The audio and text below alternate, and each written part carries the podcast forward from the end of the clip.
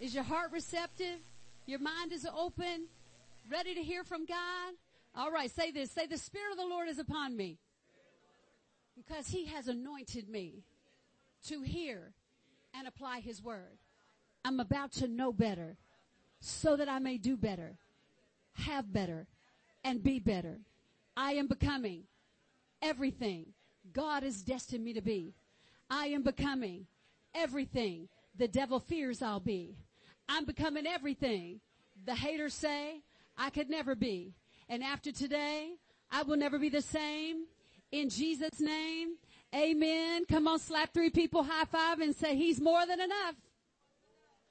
All right. Well, come on, open up your note sheets and let's get started. He is the God of more than enough.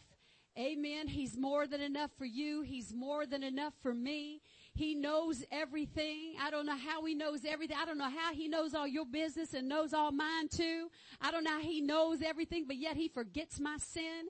He's a big old God. He's bigger than you could even imagine. He is big and he's awesome and he's mighty and he's wonderful and he's good and he's merciful. There's nobody like him. There's nobody like him. So number one, God is more than enough. He's El Shaddai. That means he's all powerful, almighty God, all sufficient, all powerful sustainer who triumphs over every obstacle. There's not one obstacle that he's not bigger than, bigger than. You might feel like you're going through something that's just bigger than you can handle. Well, you know what? It's not too big for our God. He'll get you through anything. Hallelujah. And make you a victor on the, on the other side of it. He's Elohim. He's a strong creator. Whatever you need, if it doesn't exist, He can create it for you because He's still a creating God. He'll, he's still saying, let there be. He's Adonai, the Lord, strong and mighty. He's Jehovah, the self-existent, eternal God who's revealing Himself. He is the great I am. Help me say it. He's who, what, when, where, why, how, and because. He's all of that in a bag of chips. Amen. He is everything we need. And then he's Jehovah Rapha. He's the Lord God, my healer. How many of you know he's still a, he's still a healing God? He is still able to heal. Jesus went about doing good and doing what? Healing all who were oppressed by the enemy. For God was with him. All who were oppressed by the devil. He is still a healing God. He's Jehovah Rapha, the Lord God, my healer. He's Jehovah Nisi. He's my banner of victory. We're not trying to get the victory. Come on. We already have the victory. From that cross, he shouted, it is finished. And the work of redemption, the work of putting us back in right relationship with God, the work of, of fixing anything that could go wrong in our lives, it has already been done. We already have the victory in Christ. We already have the victory in the cross, the Bible says he made a show of him openly. He made a show of the devil openly, triumphing over him in it. In what? In the cross. He humbled himself so low that God has lifted him up so high and has given him the name that is above every other name. And at that name, Come on, help me. Every knee shall bow and every tongue confess that Jesus Christ is Lord. So whatever you're dealing with, that's the name that's above every other name. He is Jehovah Nisi. There is power in that name. There's power in the blood. There's power. When you don't know what to say, just say Jesus. When you don't know how to pray over your situation, all you gotta say is Jesus, I need you. Jesus, help me. He's, he's the one who sticks closer than a brother. He's not far off somewhere, but I want you to know that he's with you today. He's right there with you today. Tell your neighbor he's right there with you today. And then he's Jehovah Rohi. He's the Lord my shepherd. He is the Lord my shepherd. He's the one who leads me, the one who guides me. He's the one who'll get you through it. Yea, though I walk through the valley of the shadow of death, I will fear no evil. Why? Because you are with me. Your rod and your staff, it comforts me. It gets me through. It takes me from here to there. God's word will get you through. He's going to walk you through it. He'll take you from mountaintop to mountaintop. There might be a valley in between, but you are not in that valley by yourself. I will walk you through it, says the Lord. You know what? He won't even allow you to be tempted beyond what you're able. He's even in the temptation with you. He's like, come on, I'm not going to let you be tempted, tried, or assayed beyond what you're able, but with the temptation, I'll also give you a way of escape that you might be able to bear it. Hallelujah. He's a good God. Psalm 23 1 says, the Lord my shepherd, or that's Jehovah Rohi, I shall not want. John 10, 27 through 30 in the message says, my sheep recognize my voice. I know them and they follow me. Look at this. I give them real and eternal life. I know I was alive before I got born again, but I was, I didn't really live.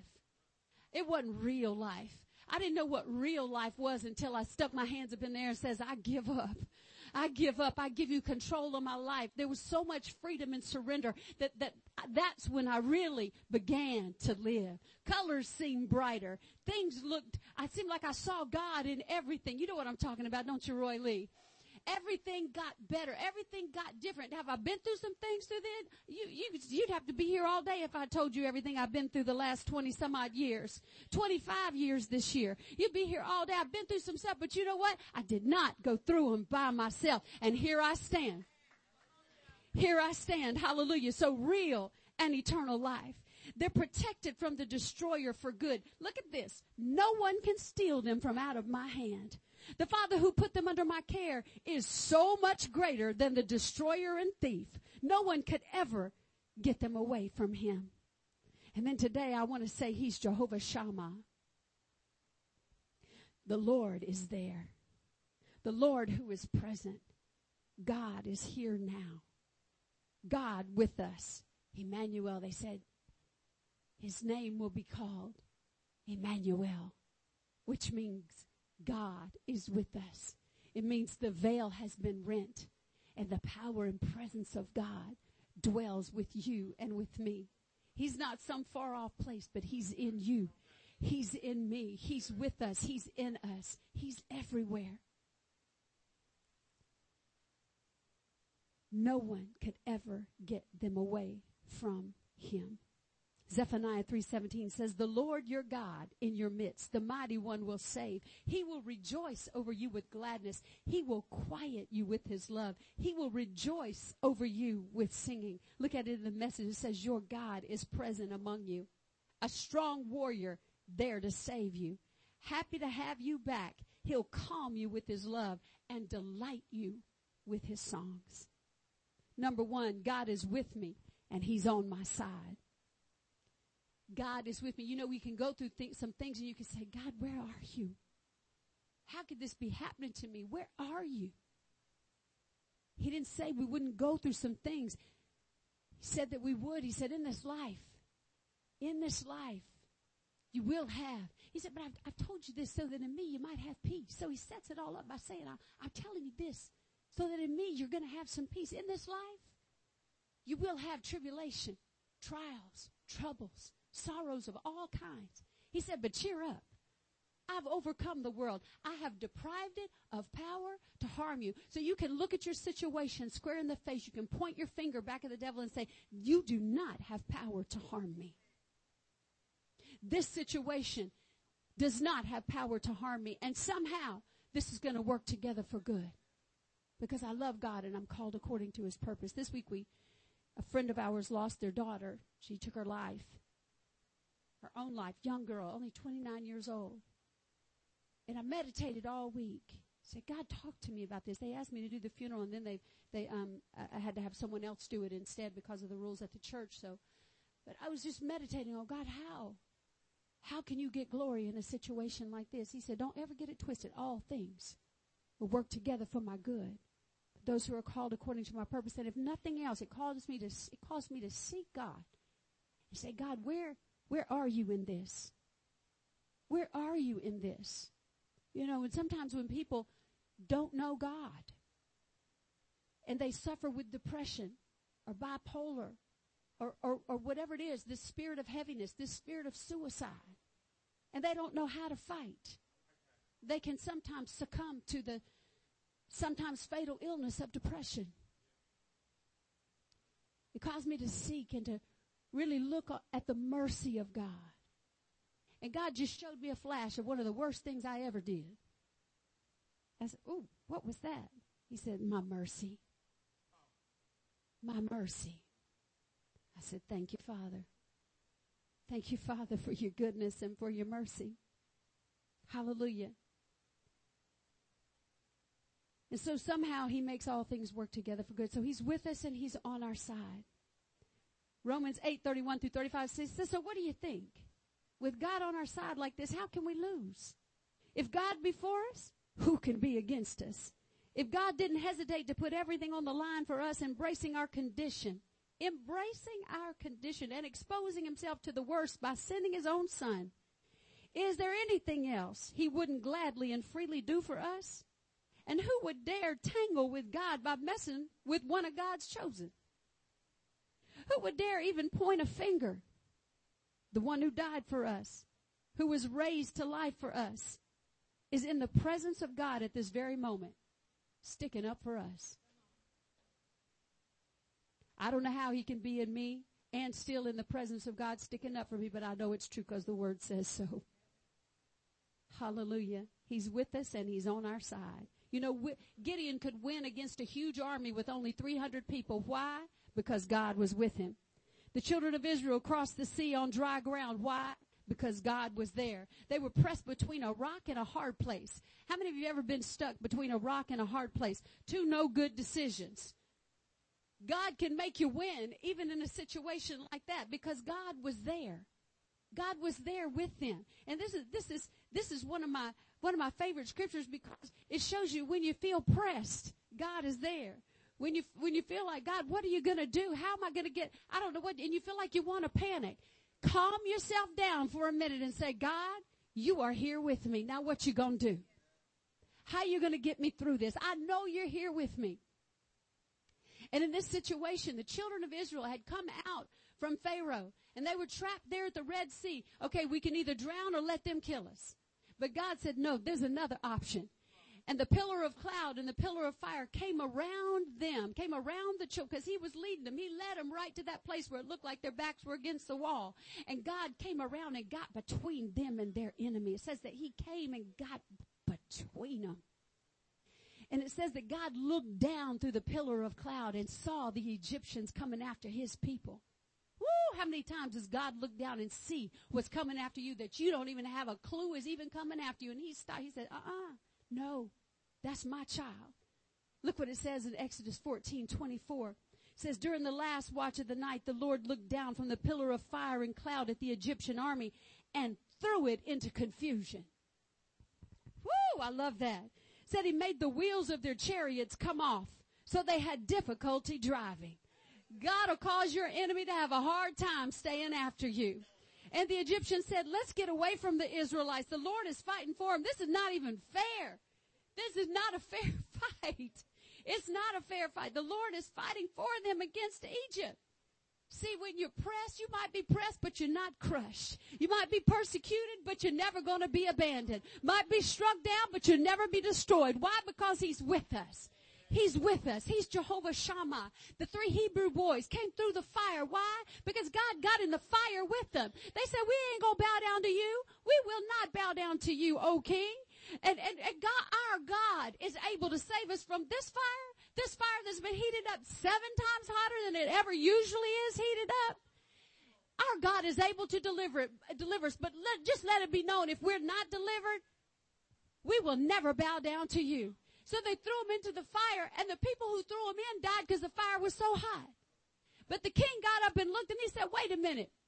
Didn't we throw three people into the fire? But I see four and one of them looks like the son of man. So even though they were thrown into a fire, God was walking around in the fire with them. And the, and the, and the king told him out, called him out and said, hey, Shadrach, Meshach, and Abednego, y'all come out here. And they walked out of the fire that just killed people because it was so hot. The Bible says their hair wasn't singed. Neither was their clothes even burnt. They didn't even smell. They, so they had to handle them, look at them, sniff them. They didn't even smell like smoke. Why? Because God was walking around in there with them. So I'm telling you, you don't have to look like where you've been. I'm telling you, God can bring you out and set you up in such a way that you will not look like where you've been. Just know that He's with you on your journey. You can go through some things that are absolutely even hard to describe. But God is there with you and He'll get you through it and you won't even look like where you've been. I lived through a truck wreck, flipped three times going 60 miles an hour. Got ready to pass this guy. This guy turned into the back dual of a, a, a one ton dually, skidded sideways on the concrete, going 60 miles an hour. We hit the grass, started flipping. Kaboom, kaboom, kaboom, kaboom. You can't believe how loud it was. All the glass had broken out. But didn't, there's, no time to pray in a time like that. You gotta know God's with you. No time to even say, no time to even say anything. It's just suddenly happening. You gotta trust that God is there. There's no time to even think. I just closed my eyes and waited, waited for it to, to stop flipping. When it stopped flipping, I was right side up. Everything, it, there was a little place just for my head where the metal was all bent on the roof. Just for my head. Now some of my hair was on the outside of the truck, stuck in the folds of the, of the, of the, uh, metal. But, but my head was fine. That means that the ground was so close as the, as the truck rolled over and over that my head easily could have been crushed. But my head wasn't crushed. God was with me. God had a plan for my life. There, there's some more stuff he had for me to do. So God was there with me. Amen. I'm telling you, God will be with you. I've lived through some heartaches. I've lived through, through some issues that I, a lot of people wouldn't have made it through. A lot of people wouldn't have made it. Wouldn't have made it. But I say, here I stand. And the only reason is because God is with me. Amen. And God gave me this word early this morning. He says, God says, don't ever think that I'm not there or that I'm not able. Write that down in your notes and put a big star by it. He said, don't you ever think that I'm not there or that I'm not able. You need to erase that out of your mind. He says the fiery darts will tell you he's not there. You're by yourself. You're going down. But God says no.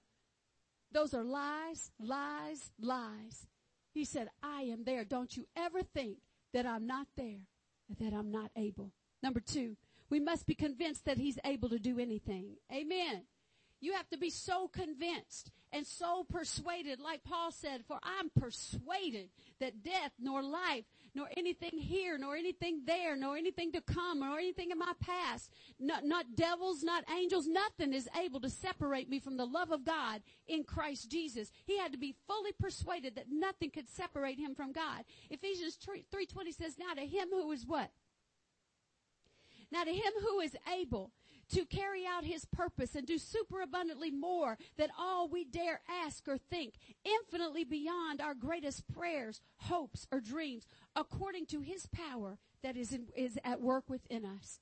So as long as we let his power work through us, amen, we gotta be convinced that he's able to do it. Whenever we're in faith and we believe that God can and that God will, that God wants to, that's where we're gonna be blessed. Amen.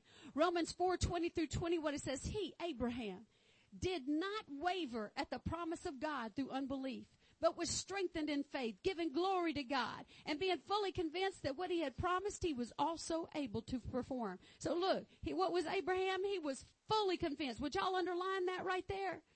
He was fully convinced that what he had promised, he was also able to perform. So you gotta know God's able to do it. If he promised it, he's able to do it. If I'll put my faith on it, that's according to the power that works in us. His promises are yes and amen, but they're not automatic. It's our faith that brings them to pass. This is the victory that overcomes the world. What? Even our faith. Amen. Luke 18, 27, the things which are impossible with men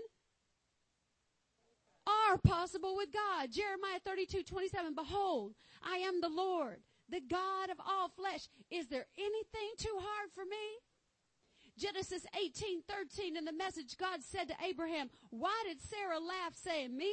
Have a baby? An old woman like me? Verse 14, God said, is anything too hard for God? I'll be back about this time next year and Sarah will have a baby. That means within the next three months, she's gonna conceive. Hallelujah. Isaiah 43, 19, behold, look, God says, behold, I'll do a new thing. Shall it not spring forth? Shall you not know it? I'll even make a road in the wilderness and rivers in the desert. God said, I'll do something that seems so crazy, so far off. If it means I gotta put a river right through a desert, I can do it. It means I gotta put a road through the wilderness that looks like there's, it's just barren and nothing there. God said, I'll do it. Hallelujah. Number three, exalt the promise and the promiser above everything else. You have to lift him up. You have to, you have to, um, lift God up higher than anything that's coming against you. Lift up the promise and lift up the promiser. That's why we have to saturate our mind with his promises, with his word. Amen. So exalt it, lift it up. So that means, what does that mean? When you get a doctor's report, you know what? It didn't even matter what your doctor's report said because I already have a good report from the Lord. He said, he said, by his stripes we were healed. So it's already done. Those stripes he took on his back on the way to the cross, that was for me. That was for my healing. He's a personal Jesus.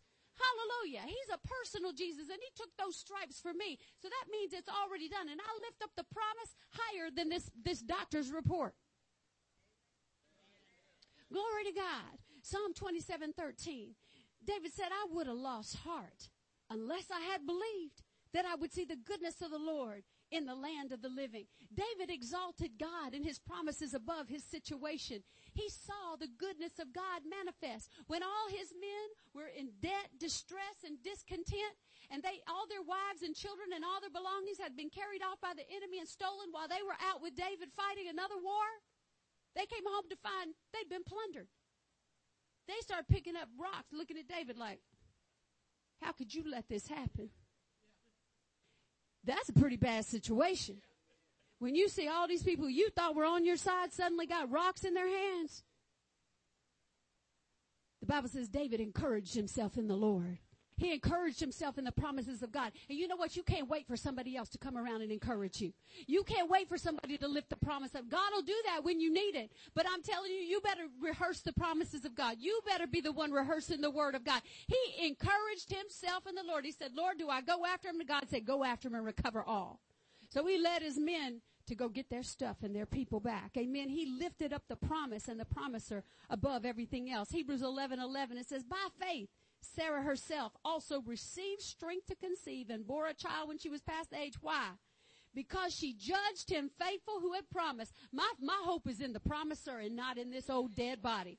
I'm an old woman, but he said by this time next year I'm gonna have a baby. So I'm saying he, I say that he's faithful. I say that he's, he's a promiser and I say he's faithful to his promises. God says he exalts his word above all his name. He watches over it to perform it. Glory to God. Number two, God's more than enough process. So he's a more than enough God and he wants us to have more than enough in life. Number one, he's concerned about every area of our lives. Every area. That means if it matters to you, it matters to God. Amen. So he's created with the promises a process to receive it. So Psalm 103, 2 through 5, let's look at the promise. It says, bless the Lord, O my soul, and forget not all his benefits. So there's some benefits. It's kind of like when you get a new job, human resources brings you in and hands you some pamphlets and lets you know what your bennies are. Y'all know what bennies are? your benefits. You know what, how many days you have of sick days, how much vacation time you have, how much bonus you get each year. Come on, those are called benefits. Well, when we came into the kingdom of God, it came with some bennies. Amen. It comes with some benefits. We have a contract. We have a better than a contract. We have a covenant with Almighty God signed in the blood of Jesus Christ. And there are benefits that come with that. Psalm 103 it says, and, and forget not all his benefits, who forgives all your iniquities. Now what is iniquity? Sin is the missing of the mark. But iniquity, iniquity is when, when people are so full of their sin that they don't even care anymore. They don't even care that they're going against God. They're just full of it and they're like, oh well. That's what iniquity is. And we've all done it. There's all been a time when we said, you know what? I'm, I'm going to do what I want to do. And that's called iniquity. But he says that there's a plan even to, to, to get us um, forgiven for our iniquities. He was wounded for our transgressions. He was bruised for our iniquities. The chastisement for our peace was upon him and by his stripes we were healed. So he made a way for us to receive it, but we receive that thing by faith.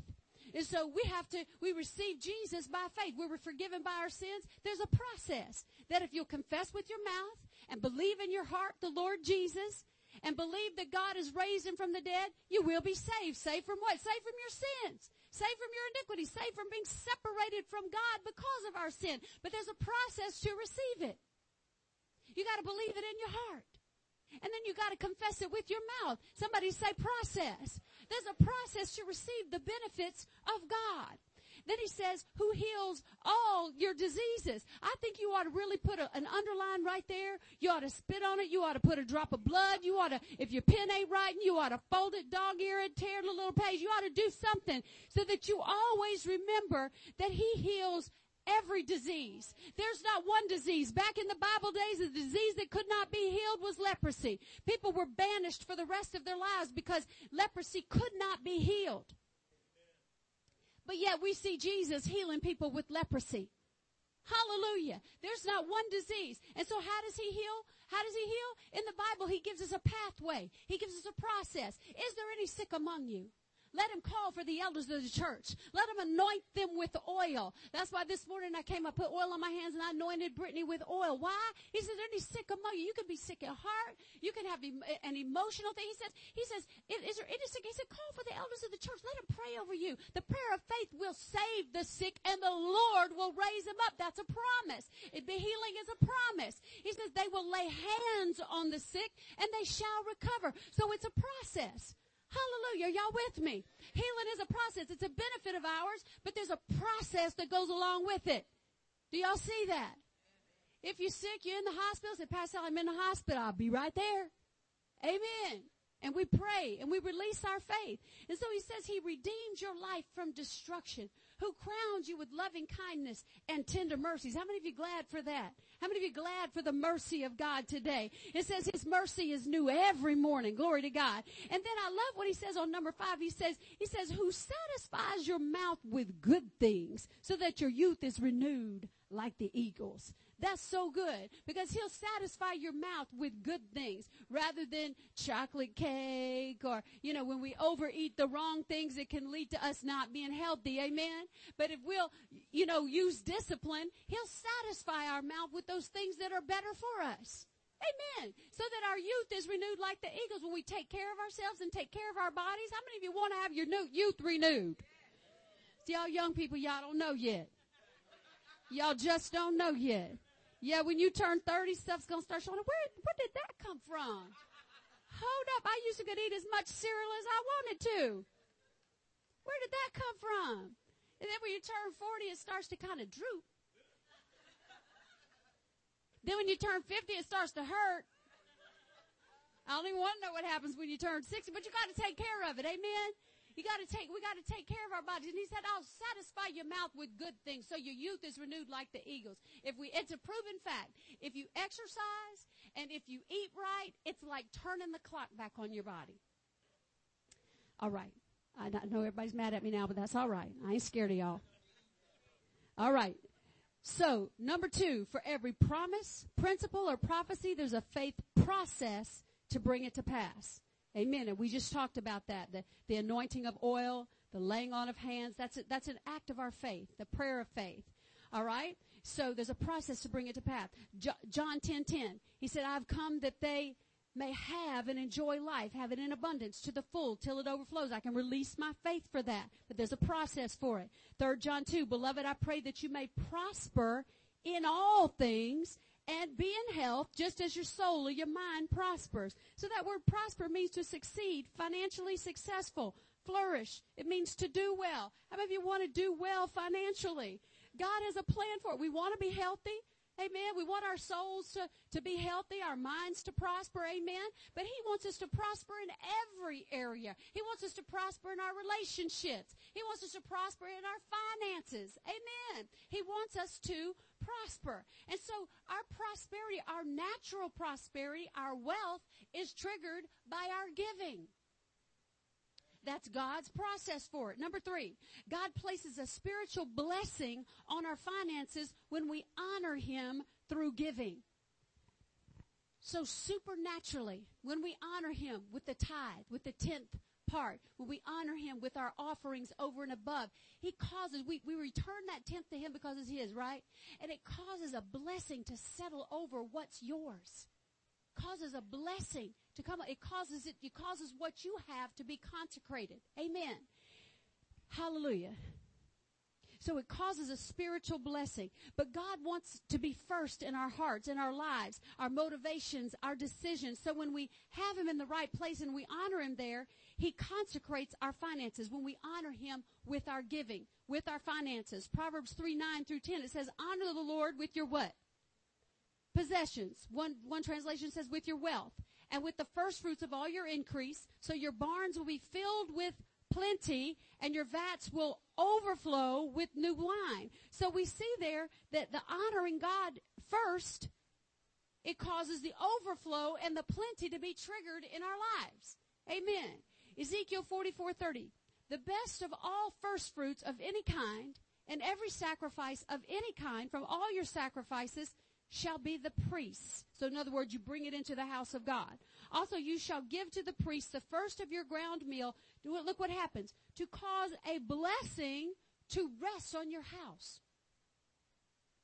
Praise God. Causes a blessing to rest on your house. But God doesn't want us to give just any kind of way.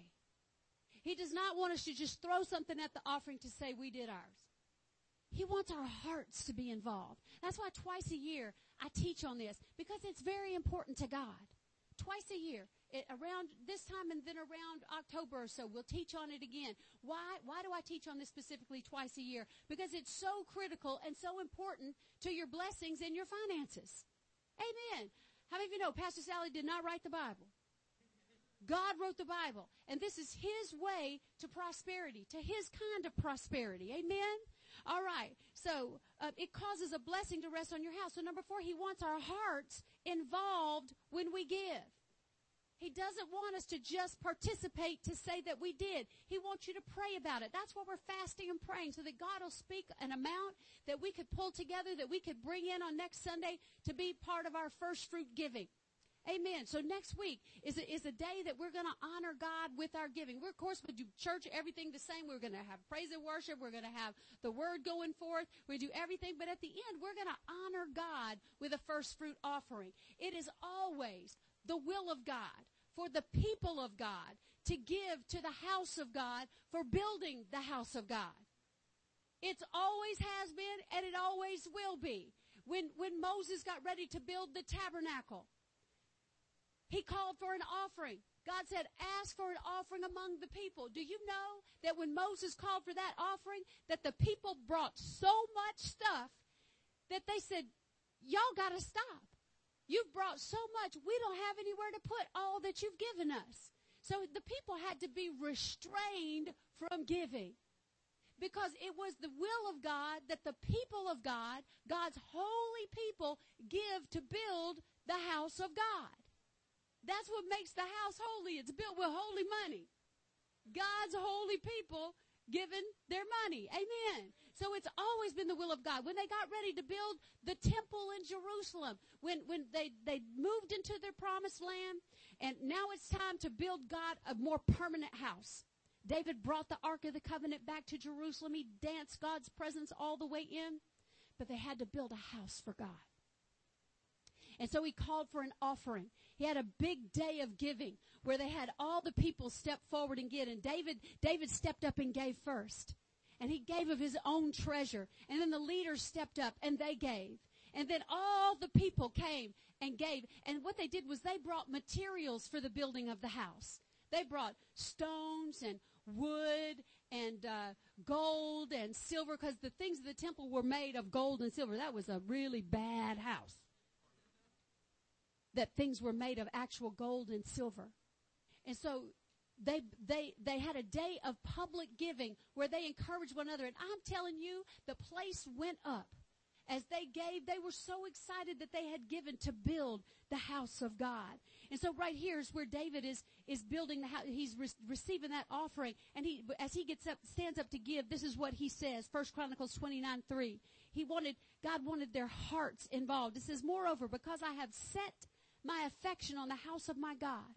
I have given to the house of my God over and above all that I've prepared for the holy house, my own special treasure of gold and silver. So David set his affection on the house of God.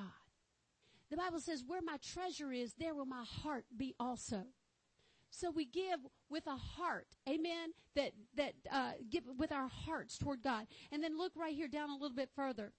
David is praising God. He said, I know, dear God, that you care nothing for the surface. You want us, our true selves. And so I have given from the heart, honestly and happily. And now see all these people doing the same, giving freely, willingly. What a joy, oh God, our God of our fathers, Abraham, Isaac, and Israel. Look at this. Keep this generous spirit alive forever in these people always. Keep their hearts firmly set on you. Giving is a deeply spiritual action. You can't be in your flesh with your arms folded and have a heart that's tender towards God to give. Amen, somebody. So when you, when you start to feel all bristled up when pastor talks about giving, that's your flesh. That's your flesh. The spirit truly is willing, but the flesh is weak. So your spirit wants to give, but it's the flesh that we have to overcome. And look, God is not saying that it has to break you. This is not an offering that has to break you. Amen. But this is an offering that we joyfully pull together of our resources, what we have, and then we bring it in and offer it to God to honor Him. It's about from the heart honoring God, being grateful for what He's done for us, grateful for what He's given us. Amen? Is that we come in with a heart that's full towards Him and we honor Him with our giving. Is everybody with me on that? All right, look what it says here in 2 Corinthians 9, 7. It says, let each one give as he's made up in his own mind and purposed in his own heart, not reluctantly or sorrowfully or under compulsion, for God loves. He takes pleasure in prizes above other things, and I love this part, and is unwilling to abandon or do without a cheerful, joyous, prompt to do it giver whose heart is in his giving. Hallelujah. And look, I love this. Right before verse 7, of course, is verse 6. He says, and remember this, he who sows sparingly and grudgingly, you gotta get the grudgingly out of your heart. You can't, you can't sow being grudgingly. You know, is your offering what you want it to be or what you'd like it to be? Maybe not this time around. But be proud of whatever it is. I mean, I remember one one year, I can remember who it was that, you know, people were stepping up and giving out of their plenty, but one couple stepped up and gave, I think, five dollars. And everybody was like clapping and so proud that that, that couple had given that five dollars was a sacrifice for them to stretch and give that amount. So it's between you and God. It's not about the amount. It's about your heart. And it's about you looking over what you have. So don't anybody listen to the, the, the lie of the devil and say, well, my offering is not enough. It is enough. When the, when the widow, but I mean, all the people who came, when Jesus was at the temple, all the people who came and put in the basket, Jesus was looking, watching what they were putting in. And Jesus marveled. This one little widow came up and put in two mites, equal to less than half a penny. She put it in, and Jesus said, Look at this woman. Look at this woman. It summoned Jesus' attention. Nobody else seemed to notice or care, but her little half a penny caught Jesus' attention more than all of those who put in their big amounts out of their overflow. He said, Look at this. Everyone else put in out of their overflow, but she has put in out of her need. It got Jesus' attention. And Jesus didn't say, Ma'am, come on back and we know that this is a stretch for you and, and you've given all. So take, take yours on back. Jesus didn't say that. Why? Because that, that, her putting in all her life, he said she put in all her livelihood. That half a penny was all she had. She put it in. And he, he said, he didn't say come take it back. Why? Because that kind of a seed was going to change everything in her life. It didn't get his attention, those who put in out of overflow, but the one who put in out of their need because it was a seed that was going to change things for her. Hallelujah. So it's not grudgingly, but God, God is, He, He's looking for someone who's a, giver. a giver. So get the grudgingly out. Amen. It says, and he who sows generously that blessings may come to someone will also reap generously and with blessings. So let me just start that over again. I feel like I got to read it again. 9 6. Remember this. He who sows sparingly and grudgingly will also reap sparingly and grudgingly. Well, what does that mean? I'm giving it grudgingly with an attitude. What does grudgingly mean? In a reluctant or resentful manner. Why does Pastor Sally have to talk about giving so much? This is on my last nerve. I'll be glad when she gets through with this.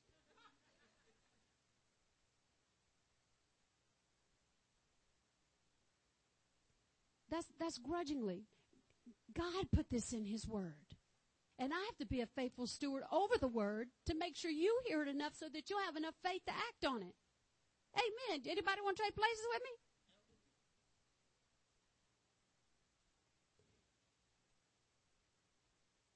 He who sows sparingly, sparingly and grudgingly, that means if you're sowing it grudgingly, you're going to get it back grudgingly.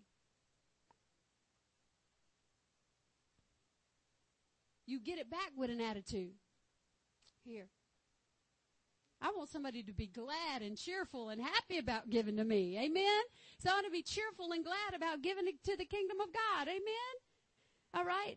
And he who sows generously, that blessings may come to someone, will also reap generously and with blessings. So that just pray. If you're feeling grudgingly, you just need to shift out of the flesh and into the spirit. Pray in the Holy Ghost for a minute. Read every scripture on giving you can find until you change your mind. Amen. It's a worshipful time. It's a time to honor God. Deuteronomy 26, 10 through 11. It says, And now behold, I have brought the first fruits of the land, which you, O Lord, have given me. Then you shall set it before the Lord your God and worship before the Lord your God. So shall you rejoice in every good thing which the Lord your God has given to you and your house. So it's a time to rejoice. It's a time to really love on God and say, God, thank you for being such a good provider. Number five, my giving has the potential to bring incredible breakthrough to my life. Think about the potential in your seed. When I give it with the right heart, when I pray about God, what would you have me to give? What does it do in my life? It, it causes incredible breakthrough. There's a potential to bring incredible breakthrough to my life. The Philippian church gave to Paul's ministry. The Bible says they gave once and even again. And they gave out of their great need. They gave out of their poverty. They gave once and then they, they scratched around and they pulled together another offering and gave again to send Paul out to do the ministry. And it triggered this response from Paul. See, we want to go around quoting the scripture, but you have to go through the process to qualify for it. You can't just quote scripture without knowing how you qualify.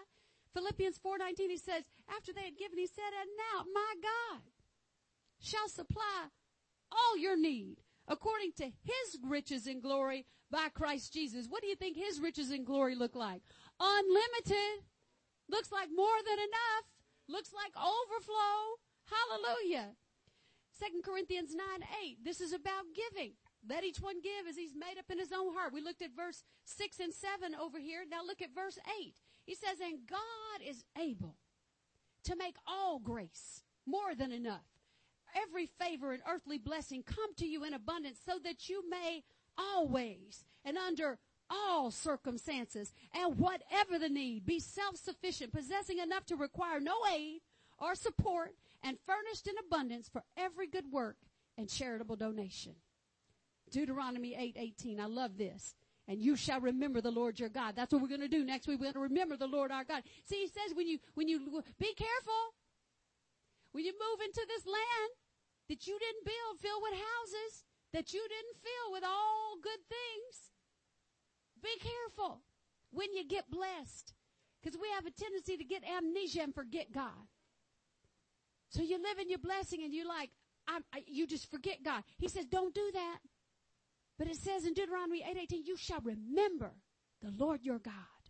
For it is he who gives you the power to get wealth, that he may establish his covenant, which he swore to your fathers, as it is this day. So next Sunday, we're going to honor God with our offering. We're going to honor him and we're going to worship him. It's not all we're going to do, but it's part of what we're going to do. Amen? We're going to participate next week. Hallelujah. Hallelujah. And I'm excited about this Easter, possibly more excited than I've ever been before about Easter. I've just started preparing earlier and it feels good. I'm excited that we already have our, our cards and that we're, we're ready. We have all the tools we need. I'm excited about the breakthrough movie. I'm excited about our, our I'm excited about the yard work that we're doing out there to, to beautify the, the outside of the building for Easter. We're going to have an Easter egg hunt on Easter. Breakfast with the Easter bunny for kids. It's going to be an awesome day. I'm excited thinking about getting a bouncy house. I was looking at that last night. Just a day to just have fun. Amen. On Easter to just kind of do it a little bigger than we've ever done it before. Amen. I'm excited about it. I'm excited about our new sanctuary through here. That we've, we already have the space. It's already ours. God just did a, a miracle. 6,000 square feet of space for $1,000 a month. That's unheard of. 20 cents a square foot should be $2. None but God. Amen. Don't forget our chair campaign. We're buying new chairs. And so you can start doing that anytime. Um, Mom's got a, a go a, a running tally for me for the ones we've already given. Have, don't you already? You're working on. Oh, no, I know you don't have it with you, but I know she's working. She has a tally of those who have bought a chair.